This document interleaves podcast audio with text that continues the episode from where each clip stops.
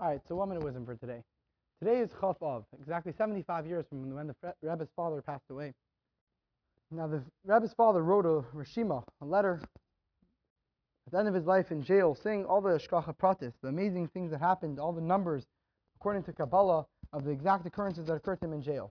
And he goes through a bunch of things, how everything works out to the exact numbers of that he's the idea of astringency, therefore he was being judged.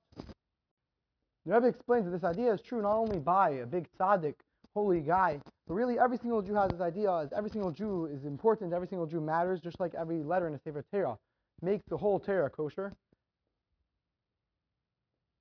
So too, every single Yid makes a big difference. And therefore every Hashem runs every single detail of every single person's life. The person has to realize this and think about this.